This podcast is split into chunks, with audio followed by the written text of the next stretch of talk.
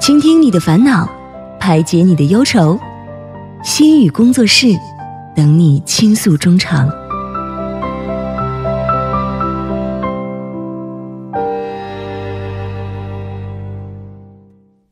何以解忧，唯有心语工作室。心语工作室又在每周日晚上和大家如约而至了。那么，我们很高兴邀请到两位嘉宾朋友金元英老师和赵思维嘉宾。那今天呢，也是我们改版之后的第一期的心语工作室。嗯，上周日呢，有和听众朋友简单预告过啊，这个改版之后的心语工作室呢，将从两个案例缩短成一个案例，但是精彩是依旧的。所以呢，会先由思维为大家带来一段情景介绍，之后呢，再由我们的金元英老师和大家一起从心理学角度分析和讨论一下情景对话中出现的问题，并给我们正确的心理问题指导。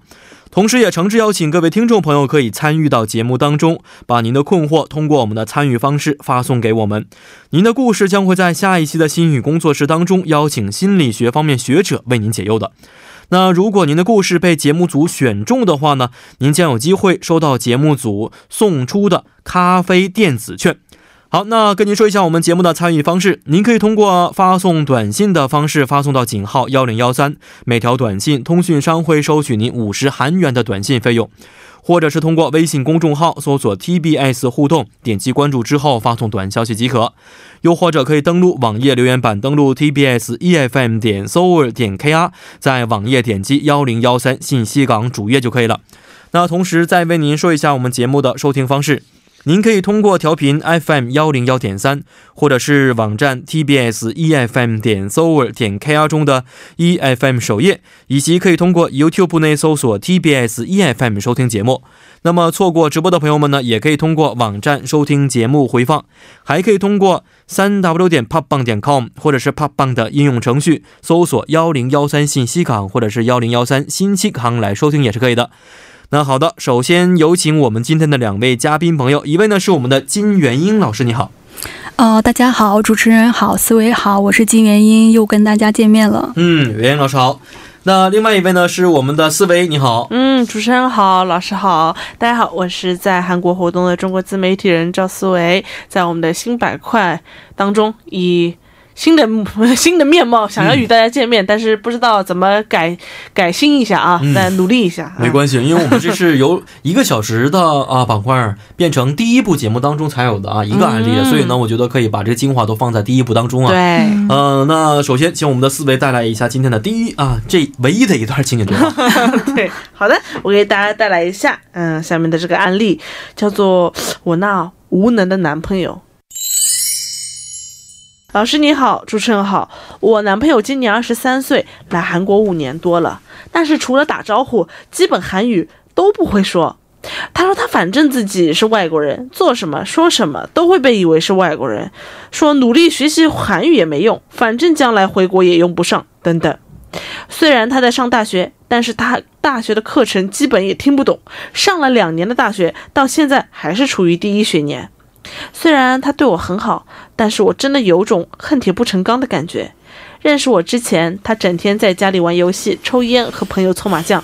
而且他是铁打的中国胃，一定要吃中国菜，不吃韩餐，甚至连汉堡、披萨都不愿意碰，一点都不愿意努力接近当地的文化。他说他很小就被逼来韩国上学，这一切都不是他自己想要的，是为了应付爸妈的要求。他的目标就是开店当老板。唉，我都想和他分手了，这该怎么去劝导他呢？嗯啊，来韩国已经五年多了，但是韩语啊基本都不会说啊。这个啊这个有其实像案主男朋友这样的情况，在韩国还并不是少见的。有是啊、我以前接触过很多来韩国不长时间的一些年轻孩子们，就是每天在寝室里打游戏啊，对不不出去接触这个韩国的一些啊、社会情况啊，不交韩国朋友啊，不上学，甚至，嗯所以嗯、呃几年下来之后，还是韩国语不怎么会说，嗯，对然后呢，成绩也不好，对一问为什么来韩国也是不知道，说父母就说让你来你就来了啊，嗯没有什么自己的想法在里边，所以呃，两位在韩国生活，我相信也多少看见过类似的案例，嗯是不是？怎么认为这样的现象的呢？我觉得现在很多的孩子，他怎么说？我觉得他是可能一他自己不想来，这就是一个很大的一个问题。嗯 如果他自己对这个国家的文化很感兴趣的话，嗯他就会一开始就是处于一个主动的这么一个学习的一个心态去来到这个异国他乡的。但是他一开始就从一个被动的一个心态来的话，他的第一个感觉就是不愿意的。嗯你要让他从这个不愿意的东西去变为喜欢，这个过程是非常难的。嗯，就好比一个人他本来就不喜欢吃嗯青椒，你逼他去吃青椒，他就是他就是不愿意去接受这么一个感觉。嗯，而且你想想看，来到一个新的地方。完全都是新的，你不仅要学习他这边的、呃嗯风土人情、文化嗯等等，还要去学习语言。大家也知道，学习一个语言是非常难的一件事嗯情没。错，所以说，你就算有了这个环境，你也要付更大的这个努力，才能够去、嗯呃学会这个语言。所以说，在他不愿意的情况下，让他去做一些很难的一些事情的话，是我觉得这才是问题所在。是之的处，啊嗯嗯，没错啊，确实很多朋友啊，他没有什么想法，就是因为一些原因，比如说在国内考不上大学了呀。嗯嗯父母觉得你这个可以出国留留学呀，也没有问孩子的想法是什么。嗯然后呢，还有一些朋友是因为父母说你出去留学吧，但是哪个国家又近又便宜，嗯韩国是个首选。嗯，而不是性价比比较高。没错啊，所以并不是出自自己的意愿来到韩国读书的，是或者说来到海外求学的嗯啊，所以因此很难融入到心甘情愿的去学习这个社会当中。而且很多时候要知道，到哪儿都中国人特别多，嗯哎对不对？是所以说你到哪儿都能交到中国朋友，嗯他就会觉得我根本不用努力，我有什么问题问那些会韩语、会外语的这些中国朋友不就好了嘛嗯就可以了？就会产生一个很强的一个依赖性在这上面。是是是，嗯，没错。那老师怎么看待这个现象的？就是我也是觉得，就是身边这样的朋友很多，嗯然后来了很长时间，其实韩语也不会说没，错然后天天在中国人圈子里边，然后上课呢听不懂内容，嗯呃，每每勉强过关，然后还就是拒绝就是接受当地的文化、饮食、生活方式。对嗯没但是错，我觉得就是怎么说呢，就是对于什么样的留学生活才是成功的，其实也没有一个绝对的标准。嗯嗯，就是来韩国留学的这个留学生朋友们，可能各自带着各自的目标，有的人嗯是过来追星的，然后有为有的 人 有的人是为了就是完成学业。嗯，有的人是想要开拓一下自己的这个眼界，然后丰富一下自己的经历。是是嗯是，所以啊每就个是人情说况不太一样。对对，可嗯能留学生活会有不同的案例。是嗯是这样的，但是我们看了一下这个案例啊，嗯男朋友来韩国五年多了，嗯除了打招呼之外，嗯其他韩国语基本不会说，我觉得这也是挺厉害的。嗯，这哦真的。嗯嗯，我有很多朋友不来韩国的话，基本打招呼也都会。我韩国告诉语你也都们啊是，我见过这个男朋友，哦，是吗？真的不会。就是在和我和我男朋友对话的时候，嗯他就坐在旁边玩手机，哦，嗯玩手机。然后我男朋友想要问他几句话的时候，嗯嗯他就比较拒绝。嗯然后我这个给我发案例的这个朋友也没有办法，嗯就是毕那竟他是自让己他男什么了呢？觉得对自对他好嗯啊，觉得好哦是。那问题是，刚才这阿丽也说过 啊，每天打游戏、抽烟、打麻将等等等等啊，嗯可以说是不务正业了啊。那老师听完这样的案例之后，您觉得问题出在哪里呢？我觉得问题出在两人的目的目标不一样吧。嗯就比如说，就是案主的男友，如果他的目的就是他的目标来韩国的目标就是想开一个店，嗯嗯、这里也没说是要开什么店，在哪里开。嗯哎那我们假如就是他想开一个麻辣烫店在韩国，这样的话，他就是对于学业的要求肯定很低，哦然后也不用就是韩语特别特别好。嗯呃，但是呢，就是这个案主呢，可能就是会对男友有一种就是这种恨铁不成钢的这种感觉。嗯嗯呃嗯，我觉得可能是因为案主对自己的男友有另有期望，有期望才会有失望嘛。对对嗯对对嗯当然，我要更新一下这个嗯内容。就在前几天，我听说是准备开店了，哦已经定好了。哦，嗯但是呢是要开麻辣烫不店不吗？不，是开一个中国的一个叫蛋烘糕，你知道吗？哦，是糕点店。嗯，糕点店，哦但是我不能说，说出来好像就知道是谁了。嗯，但是呢，整个一个过程嗯都是我朋友在做，哦因为为什么说到最后，他就会说，啊，我听不懂。嗯人家比方说，我朋友会问，那他这个呃窗什么时候来装啊？嗯然后人家问，他说，哦，好像说是下周一吧，哦到底确定嗯吗？他听说不懂嗯好像是下周一，然后他我朋友再打电话问，嗯说是下周日，哦是，那这样的情况其实开店之后，男朋友能够做的事情也很少嗯了。我觉得我跟我朋友说，这店还是你来负责。哦，对 我但关键谁说投的资知道吗？两人一起投一资，起投资哦，半半嗯就是付钱，那两这人一个起是付很难钱的，。将来嗯对是。好，那老师刚才也说了啊、嗯这里边因为因为要开店，现在也要开起来了啊，但看见看来整个状态也不是很好。嗯那就男朋友的问题还出现在哪里呢？嗯，就是我们先来了解一下，如果一个人从一个就是自己比较熟悉的一个文化圈进入另一个文化圈的话，嗯他要经历哪一个哪几段就是那个文化适应的过程？哦，就是主要的这个理论呢，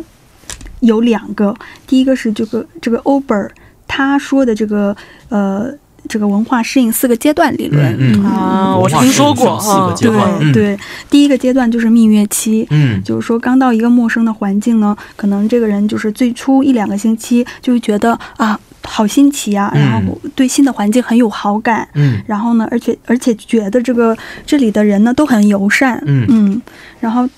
第二个这个阶段呢是挫折期期，嗯这个阶段呢也叫文化休克阶段，嗯，就是在这个新的文化当中呢，这个人待了一段时间之后，他就觉嗯得嗯可能就是新的文化当中有很多跟自己之前的文化不同的。嗯，方面，嗯，然后呢，呃，其实也跟实际想的不一样，所以就是非常怀念以前的环境，非常嗯想家。这个时候呢，嗯就是总之他的感觉就是一切都很糟，是呃哦，这是这个第二个第二阶个段作者期，嗯然后第三个阶段是恢复期，恢复期呢，就是随着时间的推移，就是原本觉得不适应的事情，也就渐渐的习惯了。嗯，然后嗯也意识到了这是因为文化差异而产生的，然后虽然对有些事情呢仍然不喜欢，但是也能接受和理解，嗯然后外语能力也嗯提高了，也能交一些当地的朋友了。嗯嗯嗯然后呢，对新的环境的这个适应能力呢也提高了，嗯然后失望、焦虑的这个心情也就消失了。这这个阶段的这个心情呢，总就是说一切还好，哦，还不这样错啊，嗯还可以，嗯对，然后最后一个阶段是适应期，这个阶段呢，就是随着就是对新的文化的这个呃了解的更加的深入，然后对这个文化呢持有更加客观宽容的态度，嗯然后当地的朋友也多了，然后有很多就是跟当地朋友交流的机会。嗯呃，开始呢也是接受当地一些之前无法接受的一些观念，还有行为方式，嗯，然后也会试着去调整自己的这个呃方式去适应新的环境。然后这个时候心情呢可能会变得平和，嗯还有愉快。是哦，这么四个阶段。啊嗯思维和思维也是在美国生活好长好长时间啊，嗯那美国的一些文化差距呀、它的这个一些跟我们东方的一些想法都是完全很多就完全不一样的，是不是？嗯那你花了多长时间才会呃到了最后的适应期？哦，嗯我整个大学的时间都在美国嘛，嗯，然后我一去到肯定是蜜月期，什么都很新奇。新鲜，嗯嗯，对，但是呢，特别奇怪的是，我到了那边，我就马上就交了很多朋友，嗯我也去会融入他的文化，嗯就感觉一下子就到了适应期的这个一哎，个咱感俩差不多。觉我。在韩国没有经历过什么挫折期啊、恢复期，我嗯但是呢，嗯我是到到临近毕业的时候开始找工作啊，哦或者是等等，那个时候碰壁的时候，嗯或者说因为我是尤其做媒体这一块，嗯尤其我那个时候是主要是做喜剧这一块。嗯你要知道嗯嗯，喜剧是个特别特殊的一个种类，在每个文化当嗯中，就是说我们南方的呃喜喜喜剧，可能嗯北方人都听的就觉得没什么好笑，嗯哦北方的对相声听的对南方就觉是得跟文化差异有很多关系的 那个时候我才发现，原来文化差异那么大。那个时候我就开始有很强的挫折期在里面，嗯哦就会觉得非常糟糕。这是因为工作原因，有时候对，是一个是，而且还有一些现在说来挺伤心的，就一些嗯种族歧视啊哦等等一些事是是，是然后导致了那个我就会觉得我赶紧要离开这儿。那个时候我整的有一年的时间是非常低谷的，嗯嗯从怎么从这个低谷走出来呢？就是我离开美国了。哦，我一离开美国，就感觉我的心态也又变活好了了一，嗯下，嗯，对，那个时候我也有点抑郁，我那个抑郁都变得越来越好了。嗯嗯而且到后来我到了韩国就有最大，我现在在韩国的时间比在美国的时间要长了，嗯嗯已经比较长出半年左右了。嗯那我就觉得我到现在。已经从蜜月期直接跳到了适应期，当中也没有什么挫折期。嗯我觉得嗯嗯嗯，我觉得，因为我们一开始就很喜欢这个文化，很愿意去嗯学习它，对抱着抱着很积极的心态去嗯接近它的话，我觉得呃挫折期还是就比较少的。我觉得，嗯可能就是在换签证的时候嗯 有点哦烦。是是是啊，其实每个人情况不太一样啊。像我思维的话，就中间很少经历过一些让人觉得很头疼的阶段。嗯我觉得可能大你们两位就是采取的这个适应策略，嗯，呃，跟这个有关系吧，应该是。哦、方法是什么呢？思维，你的方法是什么？我觉适应得，的方法。我觉得最简单的就是。不管是我不把这边当做一个外国来看，嗯我也不把就是你可韩以国人当做外国人来看，随时因回为他们都是人，嗯我可以和我国内的朋友交朋友，为什么不能和这里的人交朋友？嗯那就是语言上的障碍，对不对？嗯那语言上怎么障碍怎么克服？我去学不就行了？嗯，那他们的文化也是他们从一个完全不知道的情况下，他们也是一路学过来的。嗯这个这个这个城市也是人类去建设的是，他们能去使用这个东西，怎么去做这些事情，为什么我不行呢？没嗯错，像我的方法就是不交中国朋哦友，嗯其实这一点，是我的方法就是不交中国朋友。当时这嗯刚来学语言的时候，周围都是中国那当时日本人是最多的，嗯哦呃除了中国朋友之外，日本人是最多的，所以交了很多日本朋友、啊韩国朋友，嗯，就是故意没有想交中国的朋友，嗯嗯就是担心和他们每天在一起吃喝玩乐啊，每天说中文。虽然最后也没有经过多长时间学习韩国语嗯啊，但是那个时候过得非常的开心，就是和外国朋友一起玩儿，天天的，嗯哎，什么乐园呐、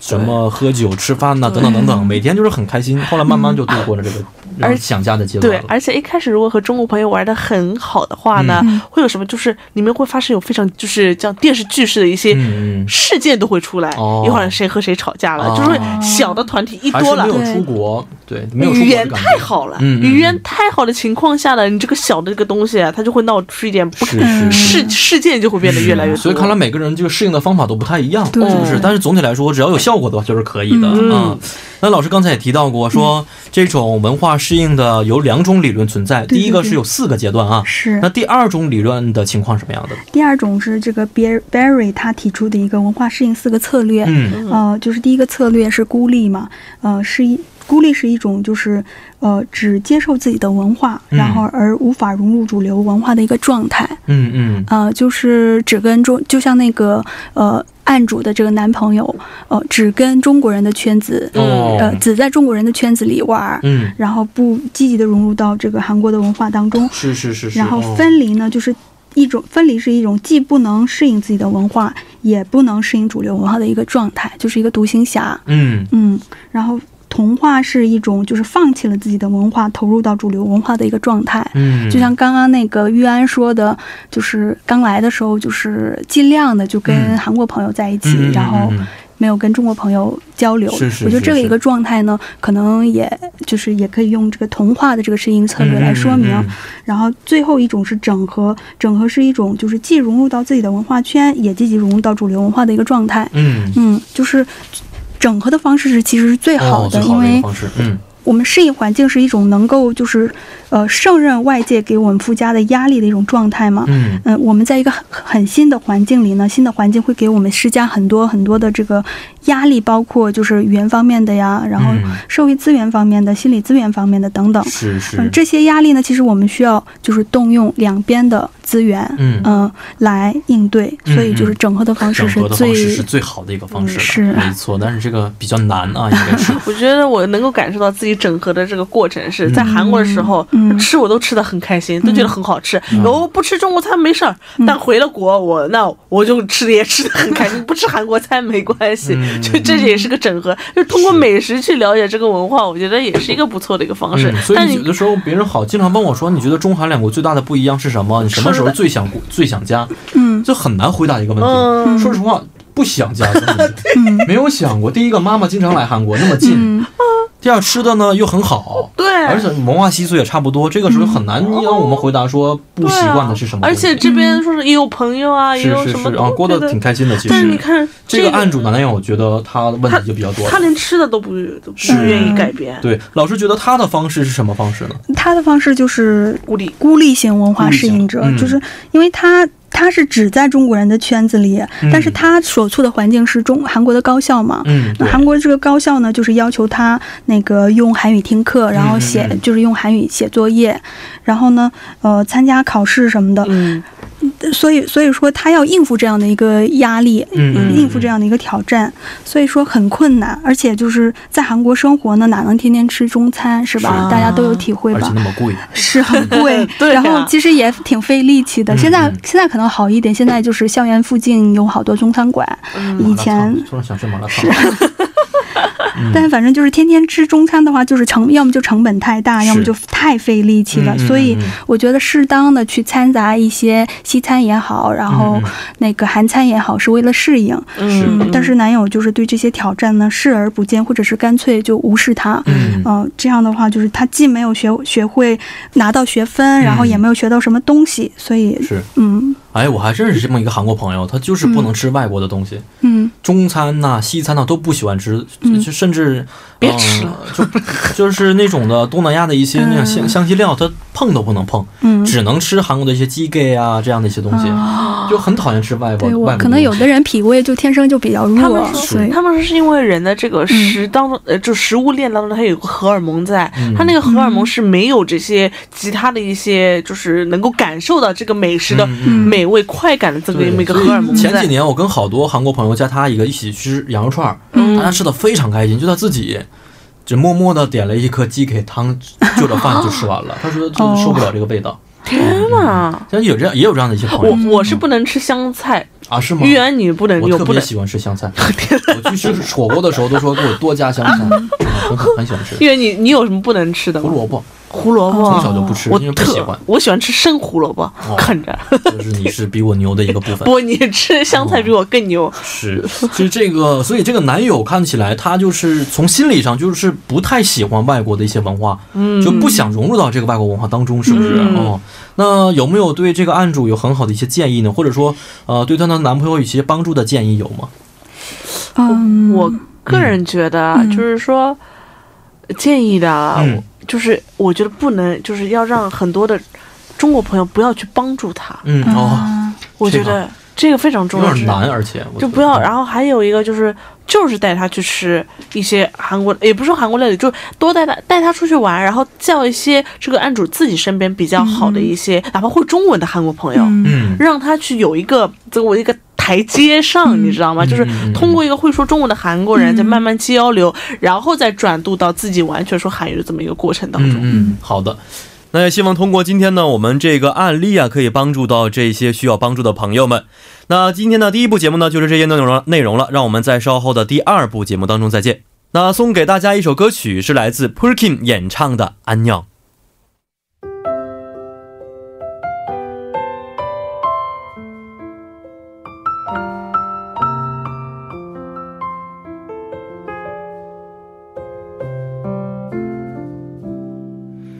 안녕이라는 말을 해